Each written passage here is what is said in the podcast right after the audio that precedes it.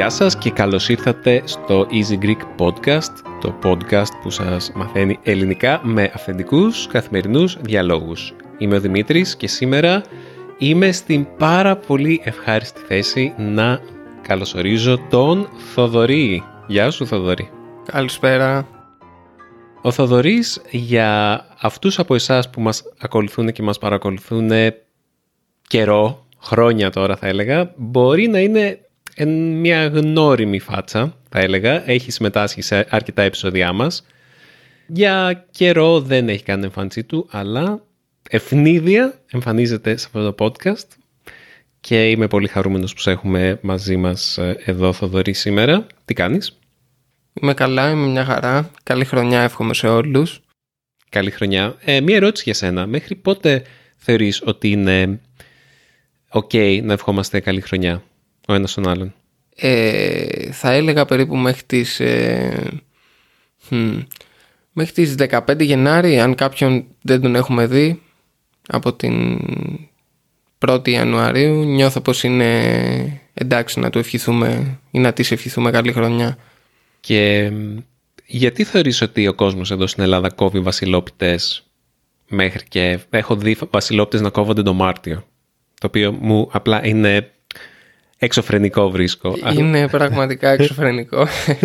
ναι, δεν, ε, δεν ξέρω γιατί το κάνουν. Ε, είναι νόστιμες οι φασιλόπιτες, δεν είναι τόσο νόστιμες ώστε να, ώστε να θέλει κανείς να τις κόβει όλο το χρόνο, αλλά νομίζω ότι κυρίως γίνεται για επαγγελματικούς λόγους. Δηλαδή νομίζω ότι οι άνθρωποι το κάνουν, κόβουν βασιλόπιτες στη δουλειά τους ας πούμε ή σε κάποιο πώς να το πω, σε κάποια δραστηριότητα. Δηλαδή μπορεί κανείς να παίζει σε κάποιο τουρνουά τα απογεύματα ποδόσφαιρο ε, και να κόβουν και εκεί μια βασιλόπιτα ας πούμε σαν ομάδα. ναι, αλλά έχουν να μαζευτούν τόσους μήνες ναι δεν ξέρω δεν ξέρω γιατί κόβουν το Μάρτιο αλλά ναι Τρομερό Θοδωρή όταν σχεδιάζαμε να βρεθούμε για αυτό το podcast, ε, από τα, πράγματα, τα πρώτα πράγματα που μου είπες είναι ότι ήσουν σε καραντίνα γιατί... Ακριβώς, ναι. Γιατί είχες κορονοϊό, το γνωστό COVID. Πώς ήταν αυτή η εμπειρία για σένα; Ε, ήταν οκ. Δεν ήταν τόσο φονικός ο ιός όσο τουλάχιστον η δική μου εμπειρία ε, δεν έχει να κάνει με αυτό το οποίο με κάτι τόσο τρομακτικό ας πούμε εγώ μπορεί και να μην γνώριζα ότι έχω κορονοϊό αν δεν γνώριζα ήδη ότι μια καλή μου φίλη ε, είχε κολλήσει τον ιό οπότε έκανα καθημερινά τεστ μέχρι να βρεθώ θετικός ε, δεν έκανα πυρετό. Ε, έβηχα πάρα πολύ συχνά και πάρα πολύ δυνατά. Αυτό ήταν το ασυνήθιστο της υπόθεσης. Ότι έβηχα πολύ περισσότερο από, ε, από ό,τι σε άλλες ιώσεις ας πούμε ή γρήπες που έχω περάσει. Ξερός βήχας, αυτό το κλασικό. Ξερός βήχας, πάρα πολύ έντονα που πολλές φορές δεν σταματούσε. Δηλαδή και όταν ξάπλωνα ας πούμε μπρούμητα ε, με την παιχνιδομηχανή μου ας πούμε, στο κρεβάτι θυμάμαι ότι έβηχα και δεν μπορούσα να καρατήσω κλειστό το στόμα μου γιατί ήταν απλώς πάρα πολύ έντονος ο βήχας ε, αυτό το δεν έκανα δεν είχα κάποια κούραση στο σώμα δεν είχα μη αλγίες ε, αλλά έχασα την ε, γεύση μου και την όσφρησή μου Ακόμα και τώρα δεν τα είσαι αυτά τα δύο, ε. Ακόμα και τώρα δεν τα έχω ανακτήσει πλήρως. Δηλαδή, γεύομαι, μυρίζω, απλώς όχι όπως θα ήθελα. Δηλαδή, όχι όπως πριν. Νομίζω ότι έχω επιστρέψει στο 60-65% περίπου. Δεν ξέρω αν ε, αυτό κάνει καιρό να επανέλθει. Ξέρω ότι κόσμος που έχει περάσει COVID ε, έχει συμπτώματα ή τέτοια, ας πούμε, για αρκετό καιρό μετά, δεν ξέρω. Ελπίζω να ναι, μην ναι, είσαι σε αυτές τις Έτσι ακούγεται. Εμένα ένας φίλος μου, ο οποίος πέρασε COVID ε, τον Ιούλιο, πριν από περίπου έξι μήνες ας πούμε, περίπου μισό χρόνο, έχασε την όσφρησή του για περίπου ένα μήνα και μετά άρχισε να την ανακτά, αλλά πάρα πολύ σταδιακά. Δηλαδή, ακόμα μου λέει ότι δεν είναι όπως ήταν πριν. Μπορεί να είναι στο 80-90%, αλλά δεν είναι ακριβώς όπως ήταν πριν. Δεν είναι τόσο έντονη. Πόσες μέρες ήσουν γενικά έτσι; Ε, ο Βίχας κράτησε γύρω στις 4 με 5 μέρες. Ε, η αοσμία και η αγευσία στην πραγματικότητα κράτησαν γύρω στις 6 μέρες. Η πιο έντονη ας πούμε αγευσία και αοσμία. Ε, αυτή τη στιγμή δεν έχει επανέλθει 100% αλλά δεν το θεωρώ σύμπτωμα ας πούμε. Είναι απλώς κάτι το οποίο έχει πώς να το πω είναι ένα κουσούρι. Ναι εντός εισαγωγικών που έχει αφήσει. Ε, Επίσης, έχει κάνει, μου έχει μειώσει πάρα πολύ την ε, αντοχή. Δηλαδή, εγώ επειδή γυμναζόμουν πριν και προσπάθησα να γυμναστώ και τώρα, δεν είναι ε, τα πνευμόνια μου στην ίδια κατάσταση που ήταν πριν. Mm. Το νιώθεις εκεί, έτσι; Ναι, ναι, το νιώθω αρκετά. Είναι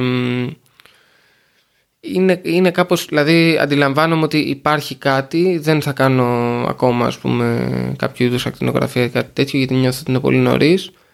αλλά ακτίνες θώρακα συνιστούν γενικά και οι γιατροί μετά από ένα-δύο μήνες να κάνεις γιατί σε πολλούς αφήνει μόνιμη βλάβη.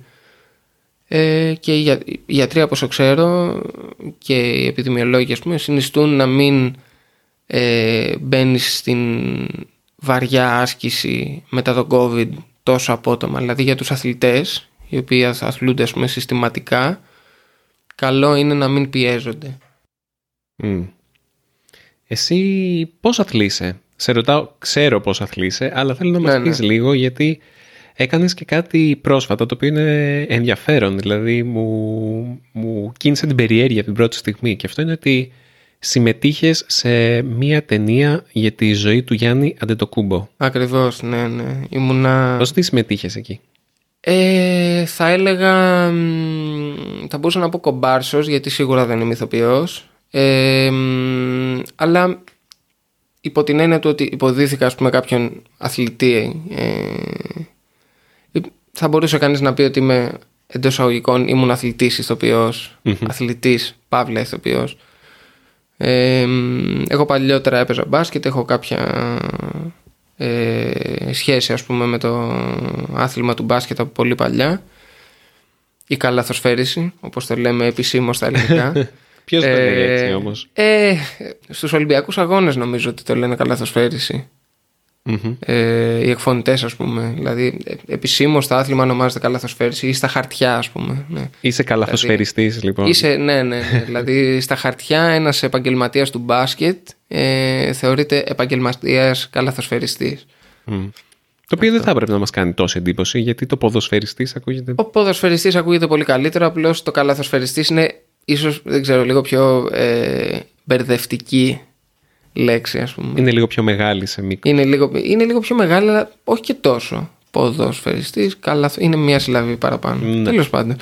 Θυμάμαι ότι υπήρχαν παντού αγγελίες ε, για το ότι θα γυριστεί η ταινία για τη ζωή του Γιάννη Αντιτοκούμπο μια παραγωγή της Disney, πολύ μεγάλη παραγωγή στην Ελλάδα κάτι το οποίο στην Ελλάδα δεν μας συμβαίνει και τόσο συχνά οπότε φαντάστηκα ότι εφόσον είναι μεγάλη παραγωγή θα είναι και πιο οργανωμένα θα είναι ωραία εμπειρία να δεις ας πούμε ένα τόσο μεγάλο στούντιο καλές κάμερες, σκηνοθέτες παντού και τα λοιπά και επίσης ότι η αμοιβή θα είναι ε, καλύτερη σε σχέση με ελληνικές παραγωγές. Ε, επομένως ε, λέγανε να στείλουμε ολόσωμες φωτογραφίες μας και να πούμε τι εμπειρία έχουμε με τον μπάσκετ. Εγώ έστειλα ας πούμε ένα σύντομο βιογραφικό ε, και την είμαι επαγγελματική σχέση που έχω με το μπάσκετ. Ε, και με πήραν τηλέφωνο πέρασα από έξτρα τεστ γιατί θέλανε να δουν ποιος παίζει καλά, ποιος παίζει λιγότερο καλά ποια είναι τα ταλέντα του καθενός. Και μαζευτήκαμε κάποια άτομα, δημιουργήσαμε κάποιες ομάδες και ουσιαστικά εμείς εγώ και οι ομάδες που τα άτομα που συνιστούσαν ας πούμε τις ομάδες που, με τις οποίες ήρθα εγώ σε επαφή υποτίθεται ότι υποδιόμαστε μάλλον. Ορισμένους συμπαίκτες του Γιάννη Αντετοκούμπο σε ένα διεθνές τουρνουά, νομίζω λέγεται International Tournament, κάτι τέτοιο δεν θυμάμαι, έτσι λεγόταν η σκηνή, ε, το οποίο νομίζω λαμβάνει χώρα στην Ελλάδα, ε, δηλαδή η σκηνή γυρίστηκε στο, στο ΣΕΦ. Ε, Α, ναι. Ναι, ναι, ναι. Α, εδώ δίπλα. Οπότε φαντάζομαι ότι πρέπει να ήταν ο Γιάννης στην πραγματικότητα γύρω στα 18 του, αν και όταν συνέβη αυτό. Ε, αυτό, οπότε κάνουμε τους ε, νεαρούς ενήλικες, οι μεγάλους έφηβους, οι οποίοι είναι συμπαίκτες οι αντίπαλοι του Γιάννη. Εγώ συγκεκριμένα έκανα το συμπαίκτη του. Αυτό.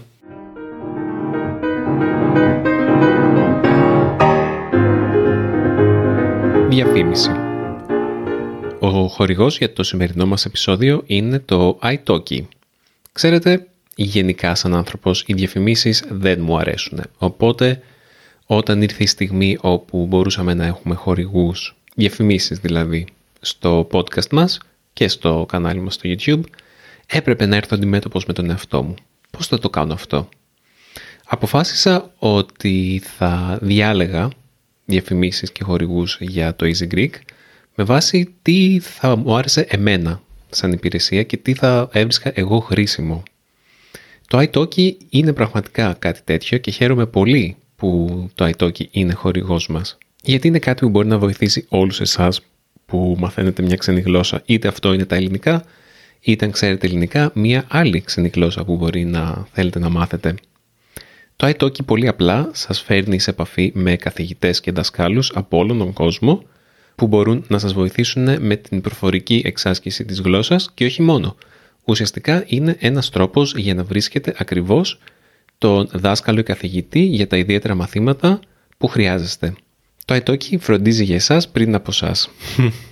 Μπορείτε να βρείτε ακριβώς τον δάσκαλο ή καθηγητή που ταιριάζει στα δικά σας δεδομένα με κριτήρια όπως ε, η τιμή, η εμπειρία, οι κριτικές φυσικά που είναι πάρα πολύ σημαντικό, η διαθεσιμότητα και αν κάποιος σας φαίνεται συμπαθής. Δεν ταιριάζουν όλοι με όλους, δεν είναι κακό αυτό.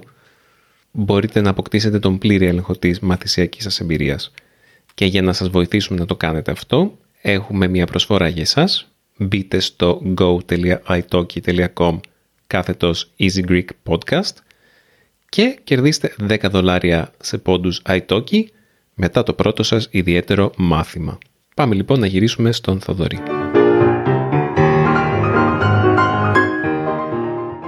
Πώς ήταν αυτή η εμπειρία τελικά; Ήτανε... Δεν... Να, η εμπειρία του γυρίσματος; Ναι, ήταν αυτό που περίμενες. Ε, ήταν όντως αρκετά ενδιαφέρουσα. Βέβαια, ε, το μισό κρού ήταν από την Ελλάδα, οπότε ε, χωρίς να θέλω να πω κάτι για τον επαγγελματισμό των ανθρώπων, οι οποίοι μάλιστα ήταν αρκετά καλοί στη δουλειά τους, ίσως να μην ήταν τόσο συνηθισμένοι σε τόσο, πώς να το πω, ε, σε τόσο ακριβές παραγωγές, ε, πράγματα να συμβαίνουν τόσο γρήγορα, ε, να υπάρχει ένα πρόγραμμα πολύ συγκεκριμένο και τα πράγματα να ξεκινάνε και να τελειώνουν σε μια πολύ συγκεκριμένη ώρα.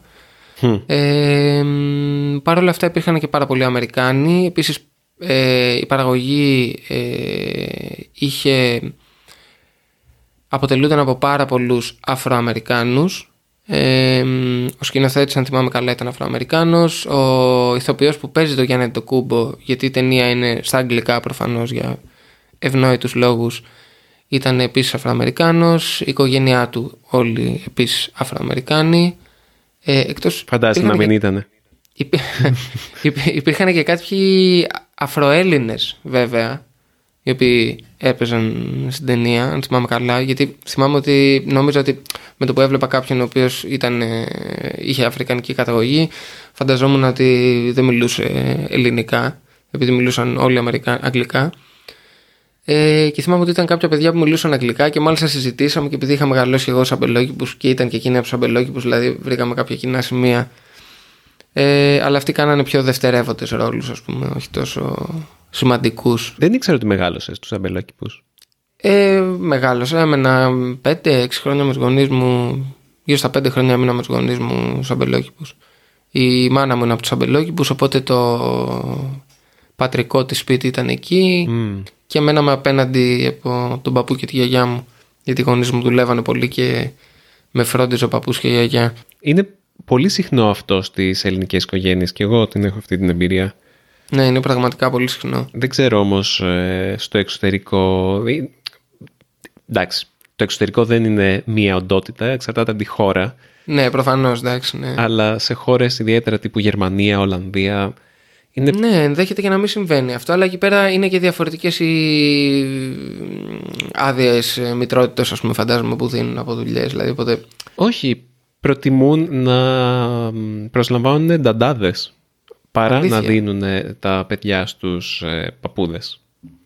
Ναι, μπορεί και οι παππούδες οι ίδιοι να μην θέλουν να, να αναλαμβάνουν το, να μεγαλώσουν τα παιδιά. Δηλαδή, έχω παρατηρήσει, χωρίς να θέλω να, χωρίς να, θέλω να ακουστώ κάπως απέναντι σε, στους Γερμανούς ή σε οποιουσδήποτε άλλους ε, Ευρωπαίους, ας πούμε, αλλά μ, νιώθω ότι υπάρχει μία πιο απρόσωπη σχέση ανάμεσα στους γονείς και τα παιδιά ε, γενικότερα ανάμεσα στα μέλη μιας οικογένειας ας πούμε ε, μ, αυτό μου το έχουν πει φίλοι μου οι οποίοι έχουν μεγαλώσει στη Γερμανία ε, και έχω μια μικρή επαφή ας πούμε, μαζί τους ίσως μια λίγο πιο προσωπική επαφή και μου έχουν πει ότι αυτό είναι που τους αρέσει στην Ελλάδα ότι οι άνθρωποι έχουν έτσι μια πιο ζεστή σχέση με τους συγγενείς και με τους φίλους αντίστοιχα Μμ. Ναι, εκλαμβάνεται η στενή σχέση με γονείς και παππούδες ως έλλειψη αυτονομίας σε χώρες. Ακριβώς, τύπου ακριβώς. Γερμανία. Το οποίο ενδέχεται και να ισχύει. Η αλήθεια αυτή είναι ότι Ναι. και εμένα οι περισσότεροι φίλοι μου που έχουν μεγαλώσει στο, στο εξωτερικό, ας πούμε, στην Ευρώπη, στην Αγγλία, στη Γερμανία, ε, κυρίως στη Γερμανία, γιατί στην Αγγλία υπάρχει και το ζήτημα του ότι είναι εξαιρετικά δύσκολο να κατοικήσεις μόνος ή έστω και να συγκατοικήσεις επειδή είναι πάρα πολύ ακριβά τα ενίκια. Οπότε υπάρχει πολλοί κόσμος που μένει με τους γονείς του ακόμα. Αλλά στη Γερμανία κυρίως ε, μ, υπάρχουν πάρα πολλοί άνθρωποι οι οποίοι από πολύ μικρή ηλικία δεν μιλούν με τους γονείς τους και αναγκάζονται με τον ένα με τον άλλο τρόπο να ορθοποδήσουν από μόνοι τους. Ε, πράγμα το οποίο στην Ελλάδα δεν συμβαίνει πάρα πολύ συχνά. Όσο οι γονείς επιλέγουν να στηρίζουν τα παιδιά οικονομικά, η αλήθεια είναι πως τα παιδιά δεν αναζητούν νέους τρόπους, δικούς τους τρόπους, ας πούμε, ώστε να ζήσουν ε, ως αυτόνομοι ενήλικες. Ναι, έχουμε κάνει ένα ολόκληρο επεισόδιο αφιερωμένο σε Ναι, αυτό το ναι. θέμα ακριβώς και μάλιστα έχει περάσει σχεδόν ένας χρόνος από τότε γιατί και το podcast μας ε, Οκ. έχει συμπληρώσει αισίως ένα χρόνο ζωής. Ήταν από τα πρώτα Ωραία, σου πολλά. επεισόδια. Ευχαριστούμε. Έχουμε, συ- έχουμε μ, από το πρώτο μας επεισόδιο, νομίζω το δεύτερο ήταν ε, με το όνομα Σπίτια Sandwich OK. που είναι, μ, περιγράφει και τη δική μας περίπτωση με τη Μαριλένα και τον Μπέμπι Οκ, και τους γονείς οκ. της Μαριλένας και πάρα πολλές άλλες Ναι, ναι. περιπτώσεις οικογενειών ε, στην Ελλάδα όπου είναι οι γονείς πάνω-πάνω, μετά τα παιδιά από κάτω και σε κά- κάπου εκεί γύρω είναι και οι παππούδες. Δηλαδή όλοι, όλοι μαζί μένουν ε, και μπορεί να είναι και πολλά σπίτια σάντουιτς το ένα κοντά στο άλλο. Δηλαδή να είναι πολυκατοικίες ε, η μία δίπλα στην άλλη όπου, ή μεζονέτες, ξέρω εγώ, όπου το, ο ένας αδερφός είναι στη μία μεζονέτα με, τους, ε, με τη γυναίκα του και, τους, ε, και τα παιδιά του και ίσως κάποιους δικούς συγγενείς, μετά είναι ο άλλος αδερφός ή αδερφή στην άλλη μεζονέτα με άλλους, από εκεί και είναι ένα σύμπλεγμα τρομερό. το έχω δει να συμβαίνει. Τέλος πάντων, ήθελα να σου πω λίγο άσχετο, απλά μου θύμισε... Ε, παρένθεση, Ναι. μάλλον όχι παρένθεση, κάτι να προσθέσω σε όλο αυτό. Υπάρχει μια ταινία ε, η οποία μου είχε φανεί πάρα πολύ ενδιαφέρουσα όταν ήμουν πιο μικρός, η οποία λέγεται, είναι γαλλική και λέγεται, νομίζω είναι γαλλική. Ε, ναι, είναι γαλλική και λέγεται Ταγκί. Και Κάτι μου θυμίζει το όνομα, αλλά δεν την έχω. είναι, είναι του 2001, είναι γαλλική παραγωγή και είναι, ενός, είναι για έναν 28χρονο ε, φοιτητή ψυχ- ψυχολογίας, δεν θυμάμαι με τι ακριβώς ασχολείται, ο οποίος ε, μ, κάπως ε, μένει, είναι μοναχοπέδι νομίζω ή τέλος πάντων είναι ο μόνος ε, απόγονος ο οποίος μένει ακόμα με τους γονείς του ε, και οι γονείς του έχουν τρελαθεί και θέλουν να τον διώξουν από το σπίτι αλλά αυτός ε, πεισματικά, πώς να το πω, αρνείται να φύγει από το σπίτι αλλά νομίζω ότι δεν είναι ζήτημα οικονομικό. Νομίζω ότι απλώς αυτός δεν θέλει να φύγει από το σπίτι. Θέλει δηλαδή να μένει με τους γονείς του. Ναι. Είναι πολύ αστείο, ας πούμε, γιατί κάπως είναι έτσι πολύ κοντά σε ε, αυτό που συζητάμε. Και θυμάμαι ότι στο τέλος, spoiler alert για όποιον θέλει να δει την ταινία, πραγματικά, στο τέλος καταλήγει ο Ταγκή να μείνει νομίζω με μια Κινέζα ε, όπου και εκεί υπάρχει κάπως αυτό με την οικογένεια και μένει με την Κινέζα μαζί με τους γονείς της στο ίδιο σπίτι. Έφυγε από τους δικούς του γονείς και έμεινε με τους γονείς της γυναίκας του. ναι. Οπότε, ναι. Κλασικό. Ε, νομίζω ότι θα μπορούσε να χειριστεί στην Ελλάδα. Ναι, θα μπορούσε να χειριστεί στην Ελλάδα, θα μπορούσε ένας Έλληνας να, να έχει συμβεί κάποιον Έλληνα αυτό. Αλλά ναι, κάπως επειδή και εγώ, ας πούμε, ενώ έμενα μόνος μου από παλιά, αναγκάστηκα πριν από δύο χρόνια περίπου να μετακομίσω ξανά με τους γονείς μου για διάφορους λόγους ας πούμε που είχαν να κάνουν και με τον κορονοϊό, κυρίως με τον κορονοϊό και την υπάρχουσα συνθήκη και το γεγονός ότι ε, γίνονται όλο ένα και πιο ακριβά τα ενίκια στην Ελλάδα επειδή οι digital nomads από το εξωτερικό έρχονται να κατοικήσουν εδώ εφόσον ασχολούνται με την τηλεεργασία και δεν χρειάζονται να βρίσκονται physically ε, στο χώρο εργασίας τους. Καλά, πόσοι digital nomads έχουν έρθει στην Ελλάδα για αυτό το. Πάρα πολύ, πίστεψε με. Ναι. Πάρα πολύ. Γνωρίζω συνεχώς ανθρώπους που είναι από το εξωτερικό. Είναι, είναι πραγματικά πάρα πολύ και μιλάμε κυρίως για το κέντρο, ας πούμε. Γιατί όταν μιλάμε για έναν άνθρωπο όπως εμένα που εργάζεται και κινείται στο κέντρο, ε, προφανώς ψάχνεις και μια κατοικία αντίστοιχα στην, στην ευρύτερη περιοχή του κέντρου. Ε, Αντίστοιχα και οι άνθρωποι που έρχονται από το εξωτερικό ε, έχουν συνηθίσει και θέλουν να μείνουν σε, σε κεντρικές ζώνες ας πούμε οπότε μιλάμε για εξάρχεια, μοναστηράκι, ψηρή, μεταξουργείο και ούτω καθεξής. Έχω τους φίλους μου τους Ολλανδούς μένουν στα πετράλωνα. Ακριβώς αυτό εντάξει και τα πετράλωνα. Ε, ε, και προφανώς επειδή έρχονται από το εξωτερικό και έχουν διαφορετικά εισοδήματα τα οποία είναι εντελώς δυσανάλογα με αυτό που με την ισχύουσα κατάσταση εδώ ε, έχουν και εντελώς άλλες δυνατότητες ε, όσον αφορά το πόσα χρήματα μπορούν να διαθέσουν για κατοικία. Αυτό ακριβώς είναι αυτό το οποίο ανεβάζει τα στάνταρτ συνεχώς ε, και κάτω επέκταση στα ενίκεια. Καλό για αυτούς, κακό για όποιους ψάχνουν για σπίτι. Κακό για αυτούς που αναγκάζονται να ζουν με βασικό μισθό στα 580 ευρώ όπως oh. περισσότεροι Έλληνες. Γιατί ο βασικός μας μισθός είναι 580 ε, ένας βασικός μισθός στη Γερμανία νομίζω είναι ξέρω, 1500 δεν ξέρω. Ε, απλά λέω ένα νούμερο αλλά δεν πιστεύω ότι είναι κάτω από 1500 οπότε αυτό δεν νομίζω ότι είναι τόσο ψηλά. Θα ε... ότι είναι γύρω στα κάπου χίλια, φαντάζομαι. 1500 μου ακούγεται πολύ ψηλά. Όντως. Ναι, και εγώ χωρίς να έχω ιδέα, απλά πετάω νούμερα όπως και εσύ, απλά 1500. Είναι 1584 ευρώ το μήνα. Α, το ψαξες. το ψάξα μόλις τώρα, είναι 1500, είναι πάνω από 1500 για την ακρίβεια και αυτό είναι το 2020. Α, οπότε με ναι, τάπωσες. Αυτό.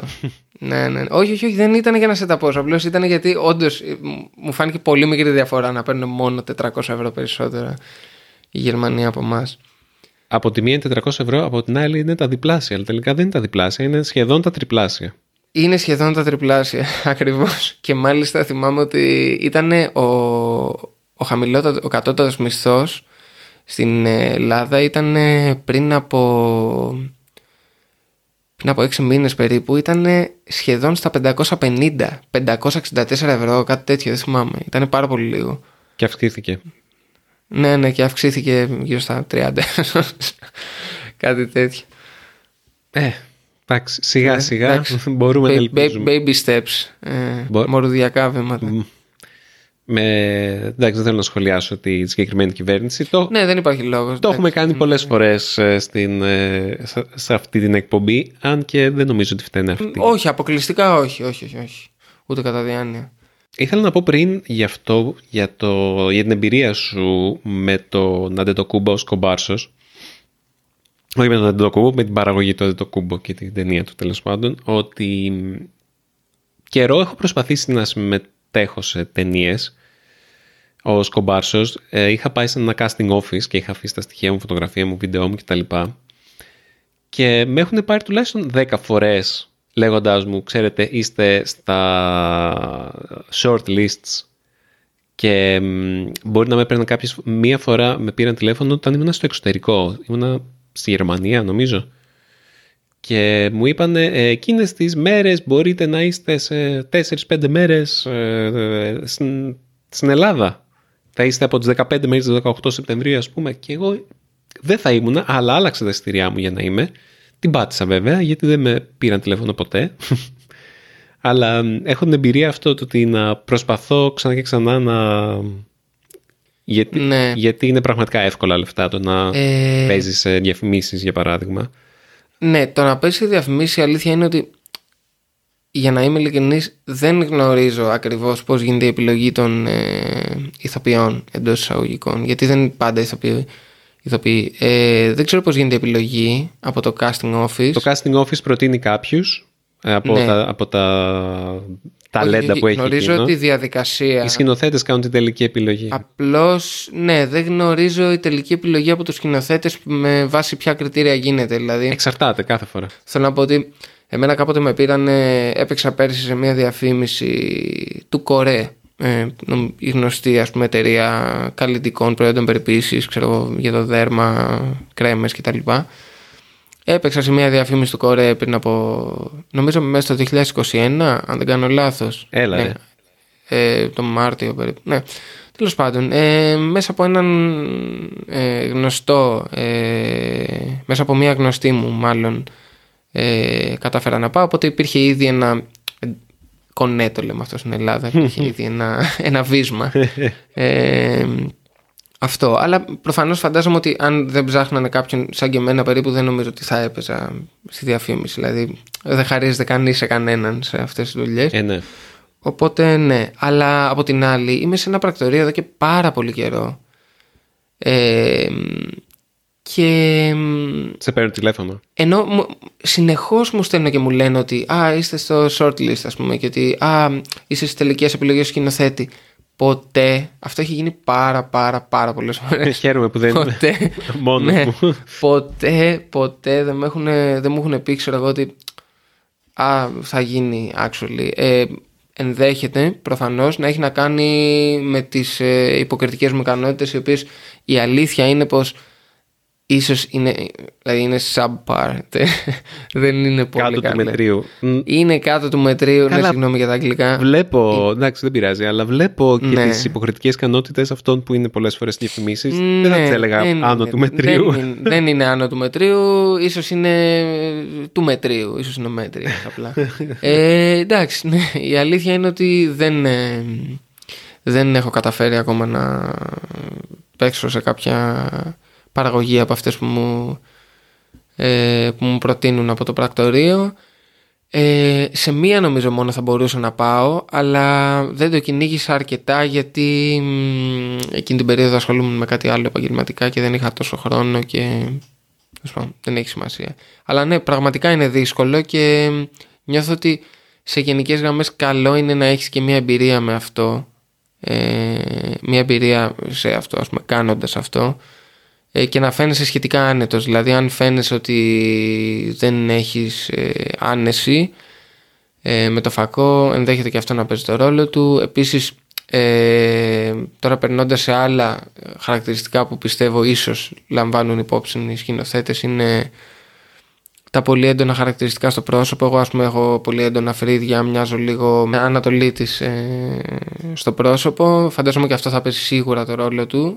Αλλά, εν πάση περιπτώσει, νιώθω δηλαδή ότι συνήθως τα άτομα τα οποία επιλέγονται για αυτούς τους ρόλους είναι plain, είναι, μ, μοιάζουν ε, απλά, θα έλεγα, και ευχάριστα. Δηλαδή είναι Δεν είναι φάτσες που σου μένουν σε μυαλό. Δεν, είναι, φ- δεν νιώθω ότι είναι φάτσες οι οποίες σου μένουν στο μυαλό νιώθω ότι είναι άτομα τα, τα οποία θα περίμενε κανείς να δει σε αυτούς τους ρόλους ας πούμε Μμ, δεν είναι κάτι κατάλαβα. το οποίο σου σπάει το δεν ξέρω αν αυτό το κάνουν επίτηδες δεν ξέρω αν Βγάζει νόημα, Είναι- όχι. Νομίζω είχα διαβάσει ναι, ναι. μια Α- συνέντευξη ενός casting office και λέγανε αυτό ακριβώς. Ότι ψάχνουμε ε, τους ανθρώπους οι οποίοι είναι σαν οι άνθρωποι της διπλανής πόρτας, κάπως έτσι. Ακριβώς αυτό. Οπότε, δηλαδή, Θυμάμαι ότι εγώ έχω ένα φίλο, ας πούμε, ο οποίος ε, χαρακτηριστικά συζητάγαμε, μου έλεγε ότι. Καλά, μου λέει πώς δεν σε έχουν πάρει σε τίποτα. Εμένα μου λέει είμαι ένα τετράμινο και με έχουν πάρει για δύο διαφημίσεις. και έκανα μια διαφήμιση, ας πούμε, της ε, μιας πολύ γνωστής ελληνικής. Ε, ε, ενός ε, παρόχου ε, τηλεπικοινωνιών, δεν ξέρω πώς λέγεται. Ναι, ναι. Τέλος πάντων, ας μην πω καλύτερα το όνομα, δεν ξέρω αν επιτρέπεται. Εταιρεία κινητής τηλεφωνίας. ναι, εταιρεία κινητής τηλεφωνίας. Ναι. Α, μπορείς να το πεις, δεν μα ε, Ναι, της της Κοσμοτέ τέλος πάντων. Ε, και έπαιξε σε μια διαφήμιση της Κοσμοτέ με, και είναι, δηλαδή είναι ένα απλό αγόρι ας πούμε νεαρή ηλικίας, θα λέγα είναι γύρω στα 22-23 ε, ο οποίος είναι, είναι πάρα πολύ ε, πώς να το πω, δεν έχει κάτι τρομερό ας πούμε που θα έλεγες ότι από την άλλη βέβαια δεν είναι μοντέλα αυτοί οι άνθρωποι δεν χρειάζεται να είναι πάρα πολύ όμορφοι, πάρα πολύ εντυπωσιακοί, πάρα πολύ γυμνασμένοι και αυτό είναι το ωραίο της υπόθεσης ας πούμε γιατί και όταν κάποιος βλέπει μια διαφήμιση φαντάζομαι θα πρέπει να μπορέσει να μπει και ο ίδιος στη θέση αυτού που παίζει τη διαφήμιση. Ναι, ναι, να σκέφτεται ότι θα μπορούσε και εγώ ίσως, να είμαι εκεί. Ναι, ίσως αυτό το σκοπό εξυπηρετεί. Αλλά ναι, OK. Okay. Ωραία, Θοδωρή, ε, φτάσαμε στο τέλος. τέλεια, τέλεια.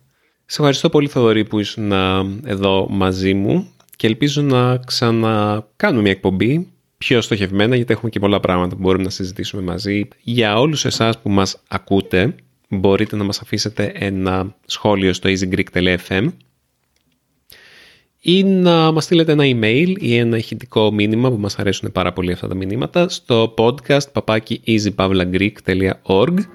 easypavlagreek.org Μας αρέσουν πολύ αυτά τα μηνύματα και τα παίζουμε όταν μας τα στέλνετε. Θέλω να πω παίζουμε τα μηνύματα αλλά και τα παίζουμε δηλαδή τρελνόμαστε, μας αρέσουν πάρα πολύ. Τι αστείος που είμαι. Λοιπόν, ε, ε, σας χαιρετώ όλους και όλες και τα λέμε στο επόμενο επεισόδιο του Easy Greek Podcast. Ελπίζω να τα πούμε πολύ σύντομα και με σένα Θοδωρή. Έγινε. Γεια.